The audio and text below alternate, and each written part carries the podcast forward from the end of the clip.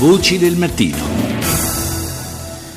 Lo avete sentito, uno dei titoli ricorrenti un po' in tutti i media internazionali stamani è quello del eh, mancato ritiro, del prolungamento della missione militare eh, statunitense in Afghanistan. Ne parliamo con Andrea Margelletti, presidente del CESI, Centro Studi Internazionali. Buongiorno Margelletti grazie ospitalità e naturalmente un saluto ai vostri ascoltatori. Grazie, grazie Margelletti. Dunque, eh, una, eh, un annuncio che forse non arriva del tutto inatteso, in particolare dopo eh, la, la, battaglia di Kunduz che ha visto eh, i talebani ehm, mettere un po' a nudo, possiamo dire, tutte le debolezze eh, dell'apparato di sicurezza governativo afghano onestamente in Afghanistan eh, l'Occidente ha fatto quasi tutti gli errori che poteva fare, purtroppo non solo in Afghanistan. Eh, abbiamo pensato di risolvere militarmente un, uh, un problema endemico al mondo afghano. Eh, le forze armate afghane sono cresciute in una maniera enorme nell'arco di pochissimo tempo eh, come si suol dire, imbarcando qualunque cosa e, e questo naturalmente a scapito della qualità. Dall'altra parte una corruzione diffusa nel paese, insomma tanti tanti problemi. Immaginare di doversene eh, andare via era eh, più una fuga che un ragionamento logico. Sì, era, era, più un desiderio, possiamo dire, una voglia di fuga. Ecco, Sono che... perfettamente d'accordo con lei.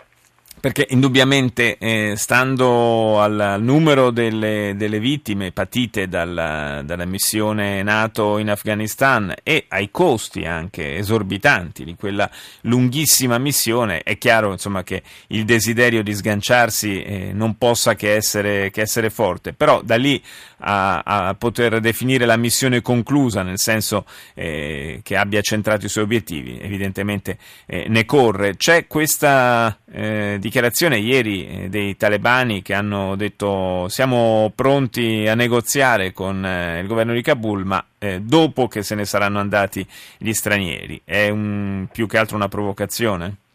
Ma in realtà poi i talebani sono divisi in tantissime fazioni, quindi non c'è un fronte unito o per dirla come Kissinger non c'è un numero di telefono dei talebani. Ah, certo. Quindi ehm, Sicuramente questo è un governo, l'attuale governo eh, afghano è anche un uh, governo diverso, profondamente diverso da quello di Karzai e speriamo che ci dia maggiori soddisfazioni, ma la situazione è oltremodo confusa. Pensiamo soltanto al numero rilevantissimo di diserzioni all'interno dell'esercito eh, afghano. Il vero punto, ma non vale per l'Afghanistan, vale per l'Iraq, vale per la Libia e vale per tantissime altre parti.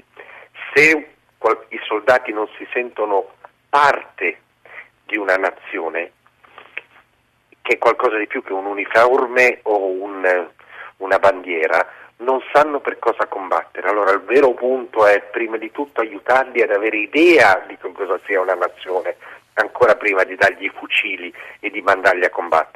Certo, questo giustamente lei sottolinea Margelletti che è un, è un ragionamento da estendere a, ad altre aree anche. E un'ultima cosa, la mh, decisione di Obama potrà influire anche su, diciamo, a, a cascata, su decisioni analoghe da parte di altri paesi?